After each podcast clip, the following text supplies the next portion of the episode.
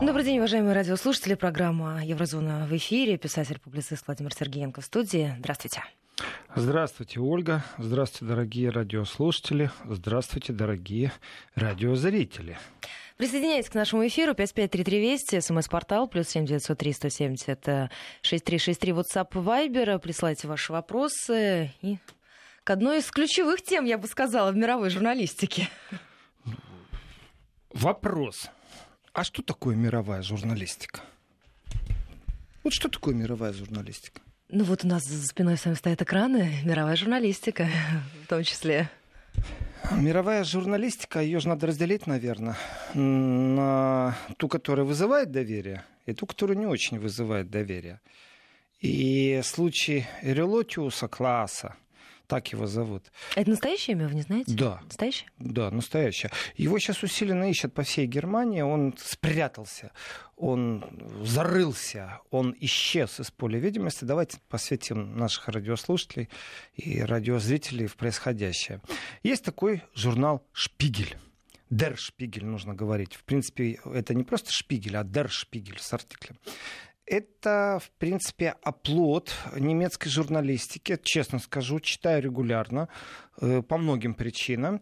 И еще честнее скажу, а я их тоже ловил на фейках. И это никак не связано с Клаусом. Это мое личное мнение. Автор программы может отличаться от редакционной политики. Если что, чтобы не вести обвинили, а обвинили вот меня, Сергенко Владимира.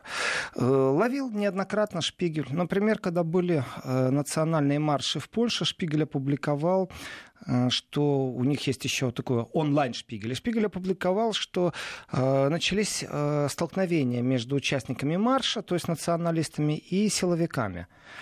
Именно в тот момент, когда накал страстей был сильный, никаких столкновений не было. И опровержение, которое поступило, оно поступило позже. То есть в момент, когда что-то происходит, когда э, страсти кипят, когда нужно либо выйти на улицу в поддержку одних, либо других, Шпигель опубликовал сообщение. Мол, ребятки, в Польше идут столкновения. А через пару часов, ой, мы ошиблись. И вот это вот, ой, мы ошиблись, в Шпигеле в последнее время появлялось неоднократно.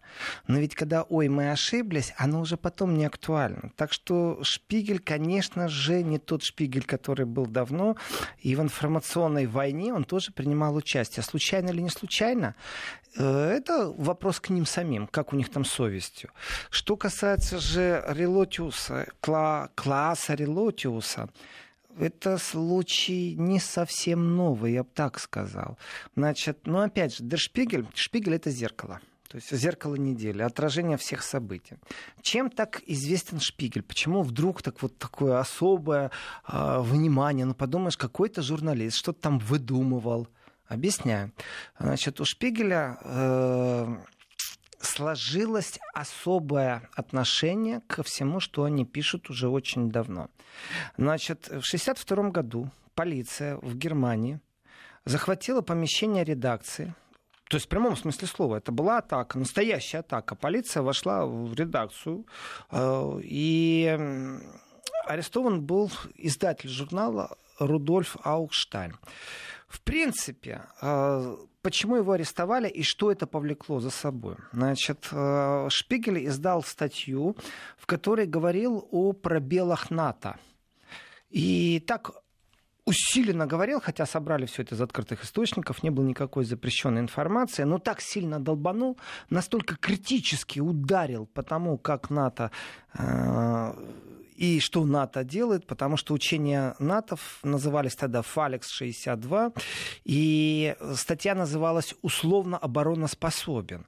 Соответственно, военный эксперт тогдашний э, Шпигеля Конрад Аллерс э, рассказал в этой статье о том, насколько эти учения такое очковтирательство, но не больше и не меньше.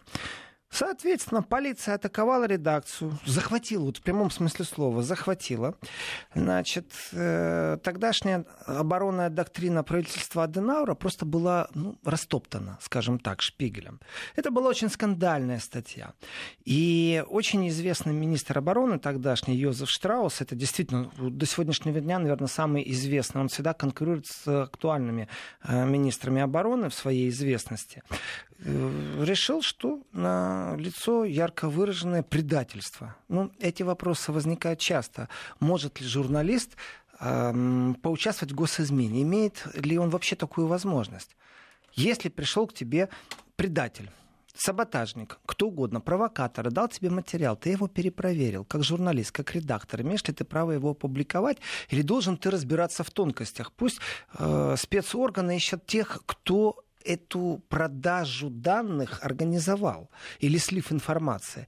Но насколько журналист может различить информацию с точки зрения, э, если измена или госизмена, это неправильно. Э, и так, чтобы просто понимали, дело в том, что пару лет назад мы выходили на демонстрацию в поддержку журналистов, против которых было возбуждено уголовное дело в госизмене. Э, и шли таким маршем от Фридрих Штрассе Банхоф — это станция э, железнодорожная и э, внутригородская сеть метро тоже имеет там остановку. До Министерства юстиции вмешалась Меркель лично. Почему? Потому что журналисты объединились в солидарности э, с теми, кого обвинили вдруг в госизмене. То есть в наше время все то же самое. Если надо, обвинят в госизмене. И вот тогдашний министр обороны инициировал, можно сказать так, хотя потом он ну, говорил, что это не совсем он. И это придало Шпигелю огромного бонуса. Это стало самое читаемое издание. Значит, что еще интересно? Ну, кроме, кроме тогдашнего прокурора Бубак, Зигфрид Бубак, тоже, это, это все вот 60-е годы, там это кипело, э, обвинения в госизмене Шпигеля, коррупция в Германии, тогда интересные годы были. Сейчас мне тоже интересно, но вроде считалось, как бы похоронили вот эти все скандалы, они умерли тогда, в 60-х. И раз и навсегда вот запомнили, что Шпигель является таким ключевым изданием, изданием, несущим правду. Но почему? Да потому, что в Шпигеле есть спецотдел, который работает с документами. Больше 60 человек. Что это значит? Если в Шпигеле что-то публикуется, любая статья, то прежде чем она увидит свет, спецотдел проверяет ее на достоверность. Поэтому Шпигель является таким ключевым носителем информации. То, что они в онлайн Шпигель допускал промахи в последнее время, неоднократно допускал промахи, э, как-то это никто не видел, никто не слышал. Почему? А это вы своим профессиональным взглядом эти промахи улавливали? Или это обсуждалось на каком-то уровне? Э, обсуж... Насчет я это увидел, не я один это видел. Э, насчет промахов и того, что они что-то публиковали, а потом изымали статью. Публи... Это же тонкости такие. Вы знаете, мы увидели ошибку, исправили. Ну, представьте себе, что нет никаких погромов во Франции, и Russia Today говорит вдруг, что идут погромы. А потом снимает и говорит, извините, у нас там, ну, ошибка, там, мы неправильный материал поставили. Как Russia Today размажут? Правильно? Поляки не размазали шпигель за это, хотя я увидел это благодаря именно публикациям на польском языке в Фейсбуке что Шпигель что-то не то сделал, и они изъяли быстренько информацию. Не я один это видел. То есть э, свою личную персону не поставлю как надзиратель над Шпигелем или еще что-то. Но в меру интереса, конечно же, в информационной войне отслеживаешь все, что а, может иметь отношение к фейкам и как эти фейки продуцируются, что они из себя представляют. Но ведь есть еще и тенденции. Ну, например, давайте так, без фейков, но можно предвзято, тенденциозно рассказать о том, кто плохой, кто хороший, себя выставить в положительном свете, а кто будет исчадием ада, представителем глобального зла на планете. И Шпигель в борьбе, вот почему еще раз очень важно, Шпигель в борьбе с немецкой властью, которая хотела взять контроль над печатью, вроде бы как победил, потому что тот момент получилось, что э, объединились все журналисты, были демонстрации большие, сильные. И вот эта вот попытка госконтроля над печатью, э, она превратилась в протесты. Демонстрации пошли по городам.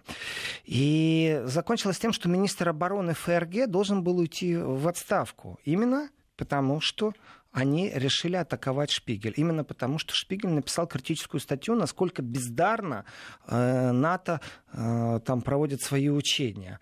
И критику в сторону Министерства обороны вначале началась с того, что была полицейская облава в журнале, а потом превратилась в демонстрации по всей стране и закончилась тем, что все-таки министр обороны проиграл. То есть это была такая победа э, настоящей журналистики.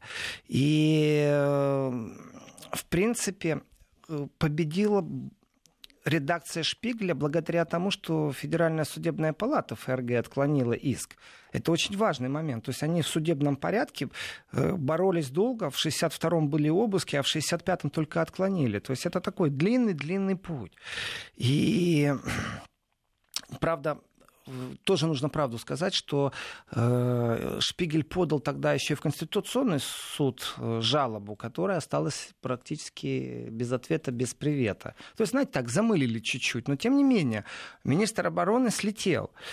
И вот именно с тех времен э, инвестигативная журналистика это всегда вот была такая ассоциация со Шпигелем все же таки отдел, который документалистики, документальный отдел э, документации, э, это вещь сильная. Значит, как это выглядит? Если журналист опубликовал какой-то репортаж еще до публикации, ему перезванивают из этого отдела и задают вопросы. В принципе, практически как допрос. А кто это такой? А кто это такая? А откуда вы взяли информацию? А с чего вы вдруг вообще взяли, что это там есть? А с кем вы разговаривали? А кто ваш источник?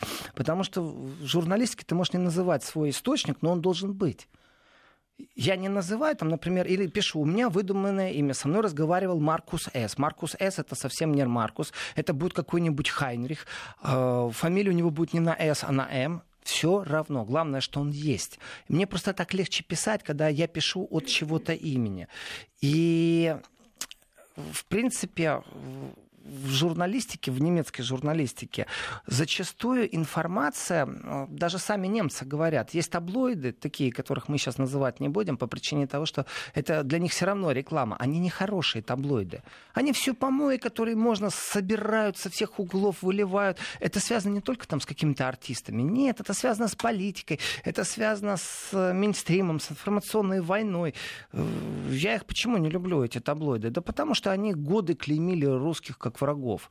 Если мафия, обязательно русская, понимаете? Если э, ложь, обязательно русская. Если угроза, обязательно русская. И, в принципе, даже когда выяснялось, что в мафии никто не имеет отношения к России, а все это выходцы из Советского Союза, да и вообще не из Все равно мафия была русская. Из города Днепропетровска, да. Они были все равно русские. Это там мафия между собой разбирается, взорвали машину, погиб человек. Ну, такие мафиозные разборки. Э, и они обязательно пишут все равно «русские взорвали», понимаете? И так, таким большим шрифтом обязательно в газетах выносят. На заправках это видно, так идешь, так видишь, прям красным шрифтом «русские кого-то взорвали», «русские убийцы».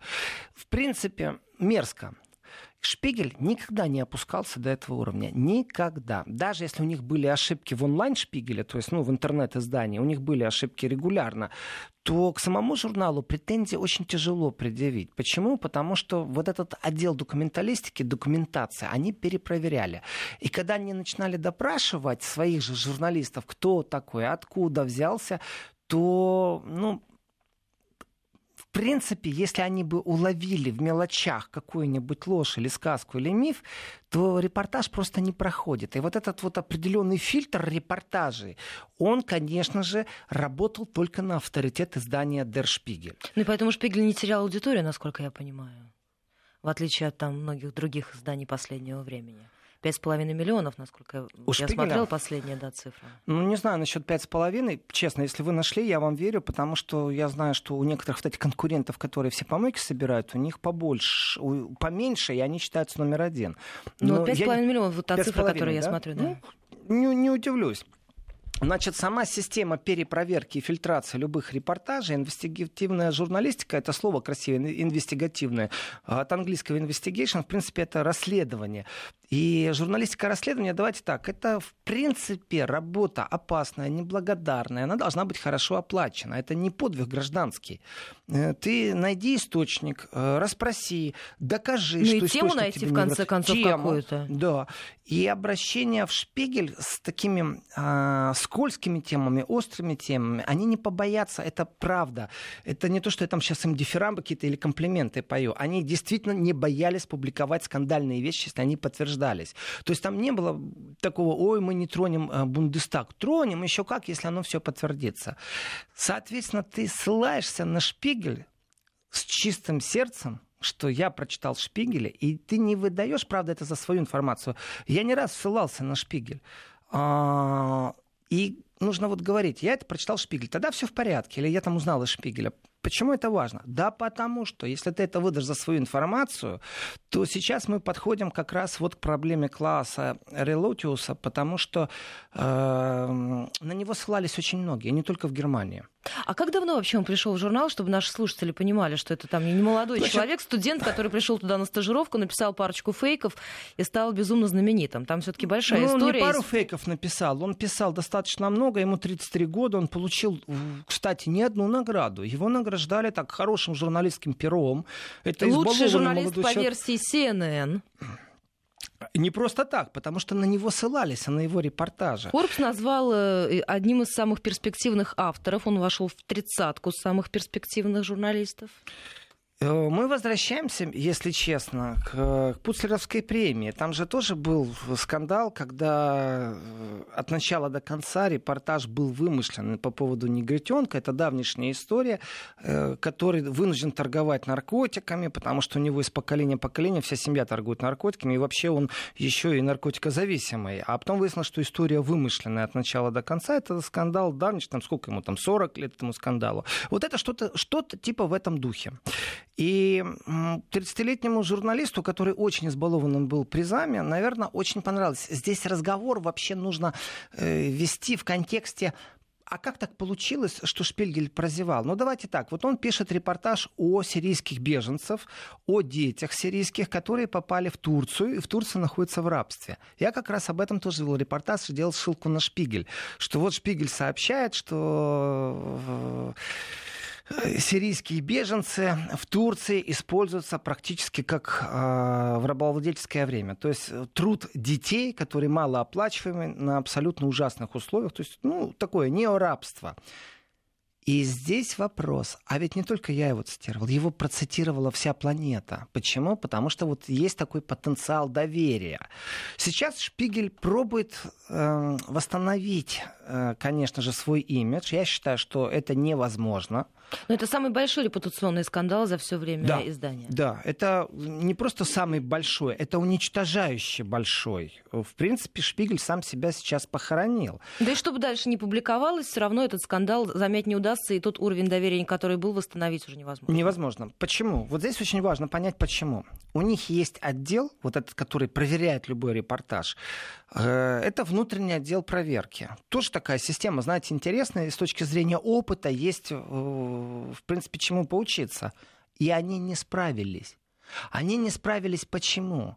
Потому что в случае, если репортаж идет о сирийских беженцах, которые в Турции попали в неорабство, то как перепроверить? Э, кому звонить в Сирию? Кого дополнительно высылать? Есть определенные правила этики в журналистике. И если я нашел тему, эту тему никому не передают, я должен репортаж закончить. Но тем не менее, если мне вдруг вышлют в догонку дополнительного журналиста, который начнет со мной расследовать, вот разматывать клубочек, конечно же, я скажу, я не хочу этого. Но это суперэксклюзив, это... и он мой. Да. При этом, давайте так, Шпигель платят очень хорошо. Попасть в Шпигель это уже э, ты обеспеченный человек. При этом, если ты получил несколько призов в журналистике, то твои репортажи не просто на гора на ура печатаются ты еще и получаешь совсем иные гонорары. Плюс твои путешествия оплачиваются совсем по-другому. Вы не забывайте, что в случае, если происходит журналистское расследование, здесь все методы хороши. Это не госслужащие. Они и взятки могут дать, они могут э, источник э, подкормить. И в принципе, ты знаешь, что у тебя есть такой вот Дершпигель. Если у тебя есть супер тема, например, одна из немецких фирм, очень известная текстильная фирма, использовала труд заключенных на территории Украины.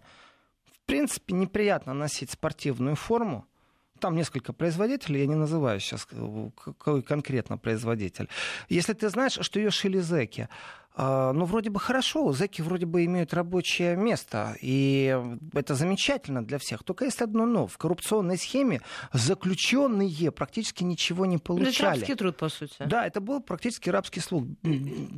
И когда это всплыло, они, конечно, производство закрыли, но долгие годы они не хотели, все отталкивались от того, что мы не будем об этом печатать. Мы не хотим поднимать скандал, а особенно вокруг одного из монстров, из одного китов капитализма и так далее и тому подобное.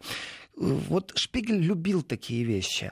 И есть определенная конкуренция между телевидением общественно полезным, которое в Германии оплачивает любой человек, у которого есть прописка. Ты обязан платить, и сейчас э, Европейский суд постановил, что да, немцы имеют право, даже если я не смотрю телевизор, все равно требовать со своих граждан э, внесение в казну это как такой специфический налог. Все должны заплатить за то, что есть это телевидение. И еще и увеличивают этот взнос, кстати. Так вот, в этой конкуренции и есть настоящее зерно той журналистики, которая нужна, которая, а, не боится публиковать некоторые вещи, б, заинтересована в эксклюзивах определенных. И э, здесь, опять же, Дешпигель сделал несколько ошибок. То есть, в принципе, давайте так, в погоне зачем они публиковали? Вот что они хотели достичь, публикуя определенные материалы, которые они не смогли проверить? Это кость кому была брошена? Читателям? Почему вдруг они решили, что это такие, э, знаете, не кровожадные, конечно, но душераздирающие репортажи. Такие они отточенные были с точки зрения драматургии. Конечно, сейчас ищут этого молодого парня все. Почему он спрятался, тоже понятно. Но в оценке, э, с чего произошло и как это все началось, да очень просто. А давайте мы об этом сразу после короткого перерыва. Давайте. У нас новости середины часа. Сразу после вернемся и о самом интересном. 11.34 в Москве. Возвращаемся в программу Еврозона. Писателя-публициста Владимира Сергеенко. 5533 Вести плюс 7903 176 363. Наши эфирные координаты. Ну что, как мы обещали, к самому интересному моменту этой истории. А что у нас самое интересное? А по истории? поводу отдела расследования вы говорили, который в журнале «Шпигель» работает, и которым был весьма высокий уровень доверия. Ну, как же такое могло сами случиться? Сами шпигелевцы оценивают себя на 99,99 ,99 чистоты, но это они сами себя так оценивают. И по поводу дела внутреннего контроля всех репортажей, в принципе, я бы назвал самую главную причину этой проблемы – это ожидаемость от тебя ожидают чего-то. Не то, что ты поехал куда-то, непонятно куда, в какую-то страну, и там нарисовал какой-то репортаж, поговорил с кем-то. О, нет.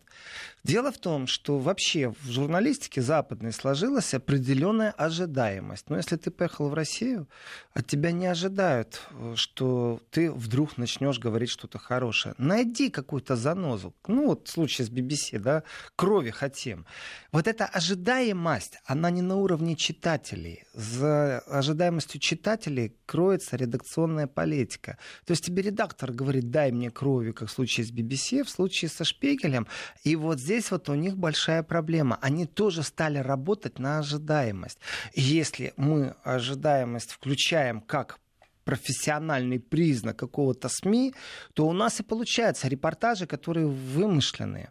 А, Шпигель, конечно, очень грамотно сейчас придумал вот запустить процесс собственной мойки и собственной чистки.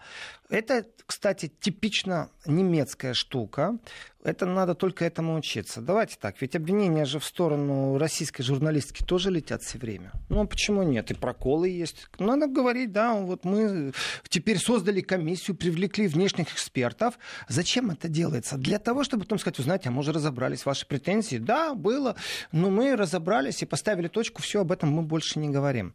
Вот это замечательное качество вынести ссор из избы, публично встать на колени, покаяться, при этом привлечь внешних экспертов именно для того, чтобы раз навсегда закрыть тему. В принципе, это профессионализм, как работать с определенной проблемой. И Шпигель этим сейчас и занимается. Что бы я ни говорил потом, да, вот у вас там есть такой случай, там был у вас класс Релтриус, они мне скажут, а мы все закрыли. Они так поступают Почистили. и в политике. Вы спросите сегодня правительство Германии, а у вас рыльца в пушку по поводу Украины. Несете ли вы ответственность за Майдан и все, что после этого произошло? Тема закрыта, все, мы сделали. Э, пункт ноль уже в другом месте находится. Вот эта система э, для того, чтобы у вас забрали повод поговорить. Ведь претензии, которые к российской журналистике предъявляют, почему? Да потому что публично не было там покаяния, расследования, не привлекали экспертов. Вот сейчас Шпигель занимается всего лишь навсего э, мойкой собственной репутации. А скажите, как вообще э, вскрылся вот этот вот большой обман? Ведь это же могло продолжаться это еще десятилетия. Да, оно бы и продолжалось. В принципе, оборзел этот класс. Э, что говорить? Как он оборзел? Он ленился писать. В принципе, он же публиковался не только в Шпигеле, а он публиковался и в других очень интересных изданиях. Еще раз, это не какая-то желтая пресса. Цицера, где он публиковался, о, это достаточно сильный э, контент, очень такой прагматичный, философский, с разной точки критические взгляды опубликован в Германии. В принципе, читатель... И там, извините, тоже не, не проверяли его материалы. Он доверие имел такое сильно, и, в принципе, когда СМИ э, имеют дело с таким уровнем, знаете, четыре раза награжденный журналист, там, лучшее первого года, ну, так, объясняю просто, лучшее расследование года, там, э, э, гений года, ну, называйте как хотите эти премии, то есть определенный потенциал доверия. Вот этот вот кредит доверия, который у него был, он его прагматично использовал. Сейчас пробуют проанализировать вообще, как это произошло драматургия, во-первых, у него была идеальная. То есть то, что я говорю об ожидаемости, не с точки зрения э, читателя, потому что читатель читает то, что ему дали. А вот редактор говорит, послушай, это будет интересно нашим... Вот даже у нас, давайте так на радио, это будет интересно нашим слушателям. Вот точно так же в Дершпигеле говорят, это будет интересно нашим читателям. Давай, давай. И здесь драматургия журналистского расследования, знаете, когда идеально все сжато, укомплектовано, еще и душу раздирает. Сирийский беженец. М-м-м. В Германии так много сирийских беженцев. Э, нам вообще беженцев надо принимать. А вот в Турции, в Турции они в рабских условиях. Ну, то есть это слезы, слезовыжимательно, как э, а что мы имеем хорошая на литература. Выхлопе? А что мы имеем на выхлопе? Мы имеем на выхлопе поддержку той политики, которую делала Меркель. И вот эти редактора, ой, давай, давай, давай. Понимаете, вот где разбираться надо. Не почему он врал, а почему они даже... Э... И по какому поводу он врал? Проверка, не проверка тоже роли не играет. То есть отдел проверки не справился. Все. Шпигель у меня не вызывает доверия, потому что отдел проверки не справился. Э, значит, э, почему они это писали? А они, может быть, занимались обыкновенным подхалимажем, политическим? Им нужно было ситуацию в Германии так осветить, чтобы оправдать действия Меркель. Давайте здесь покопаемся. Э, поэтому, может быть, такая проверка была поверхностная. И вот этот вот кредит доверия, э, там же не, действительно он не в одном журнале писал, и не для одного журнала. Э, есть еще принцип э, домино. Знаете, когда поставил эти доминашки, костяшки, толкнул одно, а они все посыпались. Чемпионат мира проводится, кто там больше их выстроит, этих доминашек, там команда существует. Так вот, если Шпигель что-то опубликовал, очень многие СМИ ссылались на это как на факт. И не все СМИ такие, что они ссылались на Шпигель и говорили, это репортаж Шпигеля. Они выдавали это просто как информацию. Э, теперь берем просто Шпигель, весь, э, который там за год прошедший был, за последние два года, и берем, подходим к корзине, мусорной, и туда все это выкидываем. Почему? Потому что уже если такие киты э, имеют такие проколы, то тогда что говорить о таблоидах, которые спекулятивные, которые желтая пресса, которые все, о чем попало, лишь бы угодить и лишь бы повысить продажи. С точки зрения драматургии, конечно же, э, такая, знаете, доброжелательная почва. Я понимаю, что вот здравая критика, она не мешает. Но не здравая критика – это клеймение. Я, в принципе, постоянно, регулярно слышу, например, фразу там «кремлевский про-кремлевский», «кремлевский про-кремлевский», «русский про-русский». И в этом контексте, чтобы не подставить человека, например, источник из Европарламента или из Совета Европы, да, он считает по своей философии, что Россия должна быть полностью в диалоге, и Россия имеет открытые двери для этого диалога, что ошибка со стороны Запада. Его клеймят кремлевским, его, кремлят, э, его клеймят пророссийским. В принципе, это звучит как оскорбление. Ну, ты э, какой-то не, не такой, иной.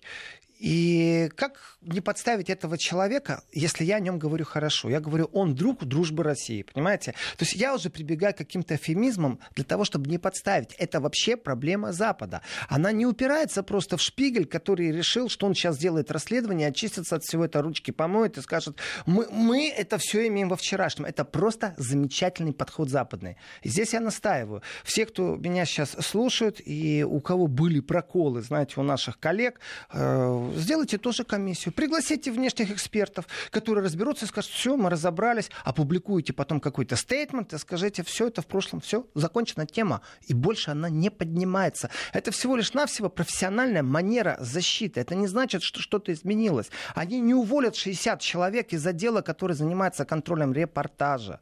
Они не расформируют этот, редакционную не, политику. И не этот отдел вскрыл этого товарища. Нет, там произошла какая э, штука. А, он обленился и предложил, такое бывает, давайте так, в журналистике, ты на диктофон наговорил, по телефону наговорил, у тебя нет времени, ты уже побежал за следующим репортажем.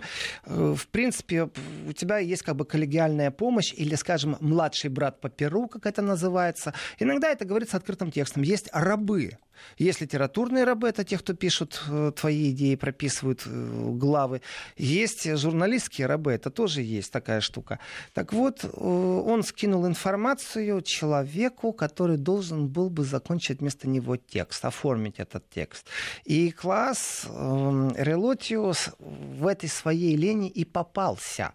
Он попросил коллегу, который должен был дописать и коллеги, он с дуру, наверное, или в наглости своей, э, как бы сказал, что это вымышленный персонаж. А тот стал возмущаться и ходить уже по всей редакции. И уже невозможно было спрятать шило в мешке. Если бы он этого не сделал, а сказал бы, слушай, я тебе не дам свой контакт. Вот пиши, давай, я буду поддерживать отношения с своим контактером и сделай просто то, что я говорю. А он ему рассказал о том, что персонаж вымышленный. Э, почему это произошло, я не знаю. Ну, мало ли. А вот э, сам факт того, что, признавшись коллеге, коллега стал разносить эту информацию по редакции. А дальше, ну понятно, это сыграло... То есть просто проболтался? Да, да. А дальше оно пошло по спирали, и шило в мешке не утаить. Если можно было утаить, вот здесь у меня большой вопрос к редакционной политике. Утаили ли бы они? А в верхних эшелонах догадывались, что он пишет вымышленные репортажи? Или же они вот настолько верили, такие, знаете, наивные, взрослые мужи журналистики, редактора самого уважаемого немецкого издания, э, вот настолько наивны, что могут себе позволить верить молодому парню, у которого идеальная драматургия. Мы сейчас должны прерваться. По нашей драматургии у нас некоторые регионы уйдут на местное вещание. Мы продолжим буквально через несколько минут. Вести ФМ. Возвращаемся в программу Еврозона. 11.45 московское время. Средства связи 553320 плюс 7903 170 63 63. Много сообщений из Германии прислали наши слушатели. Вот я смотрю, есть спрашивают у вас. Владимир, согласитесь, ведь эпидемия фейков стала в мейнстримовских немецких СМИ просто тотальной. Куда ни глянь. Э, вообще, мы живем в очень такое непростое время, потому что в первую очередь сейчас на Западе, я не знаю даже, как это описать двумя словами, на Западе идет охота за ведьмами. Те законы, которые я вижу, и те средства, которые выделяются сейчас в Европе, и не только, скажем так, Европарламентом, государства внутри себя тоже находят возможность финансировать определенные вещи, то, в принципе, идет охота под видом защиты демократии на иное мнение. Привожу простой пример. Смотрите. Э, альтернатива для Германии. Партия, которая легально выиграла э, какую-то часть лектората, которая легально вошла во все земельные парламенты, которая находится в федеральном э, парламенте, то есть в Бундестаге, время от времени подвергается определенным нападкам. И центр Берлина плакат. На этом плакате написано «Лучше коричневое на хлебе, чем коричневое в голове». Понятно. И стоит банка э, шоколадного масла, не называя производителя, чтобы его не рекламировать. Так вот, это является допустимой нормой клеймения такого плана и сравнивая этой партии с коричневой чумой. То есть э, возвращаемся в Третий Рейх, во времена Второй мировой войны, непосредственно их сравнивают с фашизмом и нацизмом. Как они могут с этим бороться? В принципе, заклеймили, точка. Ведь у нас коричневая не рукопожатная. Кажется, ерунда. Значит, производитель шоколадного масла отказался от того, что он имеет отношение к этой рекламе. И, конечно же, партия, она самодостаточна, она сама устроит свое личное расследование. Но как мы видим это в, в умах? Как мы видим это во влиянии на повседневность? Да очень просто. А, есть такие вальдорфские школы. И вот скандал произошел очень сильный. Ребенок, который посещал в начале детсад вальдорфовский, не смог попасть в школу вальдорфовскую. Почему? Потому что ему отказали, потому что его отец этого ребенка член партии альтернативы для Германии.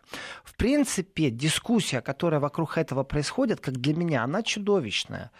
Э, это, в принципе, наказание Э, с точки зрения закона, ну, давайте так, суд в течение суток ничего не решит.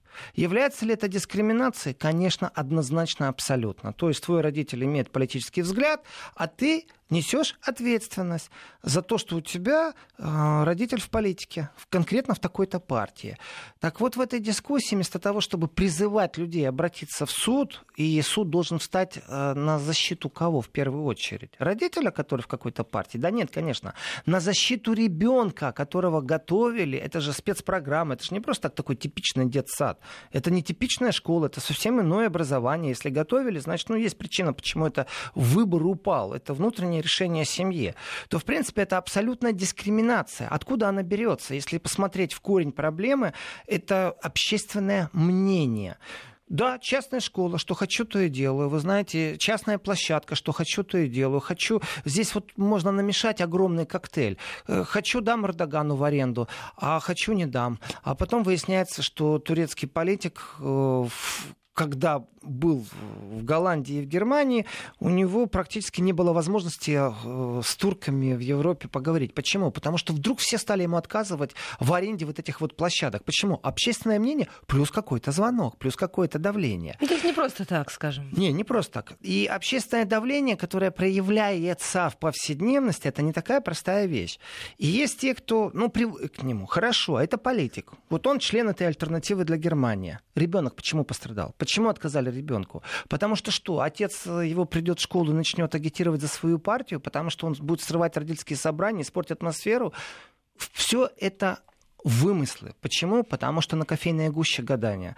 Э, по факту отказали из-за того, что ты принадлежишь одной партии, притом это легитимная партия, нет решений суда, которые закрыли бы эту партию.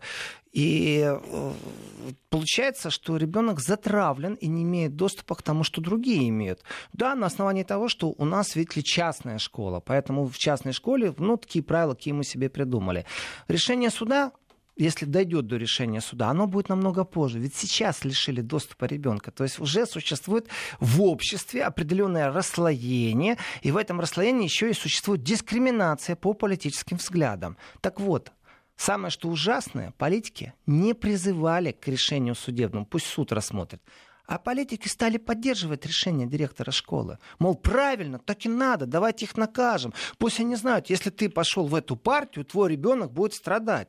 Это куда может привести? Если вне судебно вы клеймите кого-то. А теперь я из этой ситуации, вот клеймения альтернативы для Германии, вернусь к очень простому Э, нашему журналисту, который настолько прост, что получил несколько журналистских премий, как выяснилось, занимался просто сочинительством. Не было никаких реальных репортажей. Э, при этом вот уже сейчас слышно, что, мол, он не все выдумал, знаете, прям защита такая, мол, он иногда писал правду. И в каждой шутке есть доля шутки. Да, там подвирал. Так вот, э, когда ты пишешь репортаж как свободный журналист, и вдруг всплыло, рассказывая правдивую историю, абсолютно прошедшую не так давно. Элементарнейшая вещь. А, в украинском консульстве Германии в городе Гамбурге работает человек, который на своей странице в Фейсбуке не стесняется того, что он практически фашист неонацист. У него и символика присутствует, и его высказывания, и фотографии, и видео. Все говорит об одном и том же.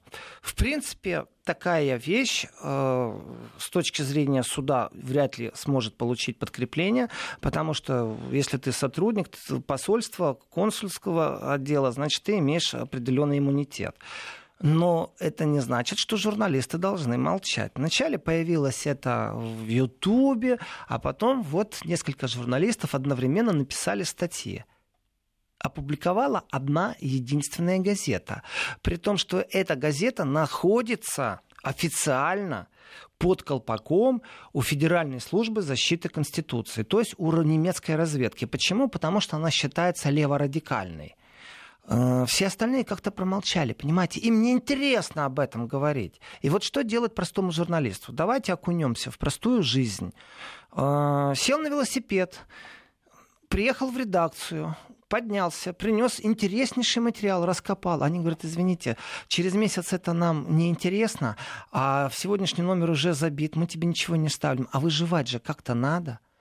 И вот элементарнейший вопрос. А скажите, пожалуйста, почему журналист Шпигеля э, писал то, что публиковали, притом призы получал.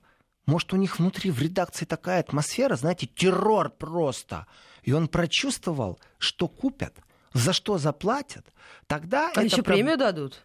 Ну, насчет премии вряд ли он думал, что ему дадут. А вот на то, что э, у тебя репортаж взяли и заплатили деньги, при том гонорар у Шпигеля очень хорошие, а также другие издания, потому что он стал модным журналистом, тоже нешуточные гонорары платят, особенно когда ты модный, то получается обвинение в лживой прессе. Э, это, знаете, когда Меркель где-то там по Восточной Германии ходит, показывают красивую картинку, а не показывают, как стоит толпа и кричит «Люген пресс». Дословно перевод «лживая пресса». Извините, так они правы. Вы клеймите народ, который стоит и кричит «Люген пресса». Вы клеймите его. Вы говорите, что они либо прокремлевские, либо они чуть ли там не неофашисты. Потому что они то ли правые, то ли с альтернативой для Германии. Так получается, они правы. Вы забрали у них это право говорить свое мнение. Вы их клеймите. А теперь вы скажете, ну да, они были правы, ну избрано. У нас только вот три репортажа неправильных и не совсем. Но мы уже разобрались. Все, у нас была спецкомиссия, больше такого не будет. У вас атмосфера такая, что а, человек может пройти ваши фильтры, б, почему-то он решил, что так легче делать. В этом отношении беспощадно надо э, с ними быть. Вот они, фейки. А скажите, на ваш взгляд, э, станет ли известно, что из того, что было опубликовано, фейк, а что нет? Или этот скандал постараются максимально закрыть, чтобы не разбираться в деталях? Ведь э, не только Шпигель, а но, и, он но уже, и другие вышел, издания должны будут сказать, что из того, что было опубликовано под фамилией этого автора, является Уже ложью. все сказали, нет, этот скандал достаточно силен, уже э, его невозможно потушить ни в коем случае. Об этом говорят все, в том числе и непосредственно зарубежные, внутренние СМИ, все об этом говорят. Почему? Потому что многие заинтересованы в удары по Шпигелю в принципе, потому что это имидж, имиджевый удар, понимаете? Это то же самое, что э, вы покупаете сахар, который будет соленый. Это что-то в таком духе. Одно из мощнейших э, изданий, оказывается, имеет такую внутреннюю политику, в которой у нас на полосах этого издания появляется ложь. Понимаете? То ли там внутренний террор присутствует, то ли атмосфера такая. Я этого не знаю. И то, что мне рассказывает сейчас комиссия, я им верить не очень-то собираюсь этой комиссии. Э, в принципе, разговор действительно очень тяжелый, потому что клеймение иного мнения присутствует. И редакционная политика присутствует специфическая. Поэтому класс Релотиус, он сейчас войдет в историю действительно, как фейковый журналист. Э, но, в принципе, вот он может ответить на вопрос. Только он.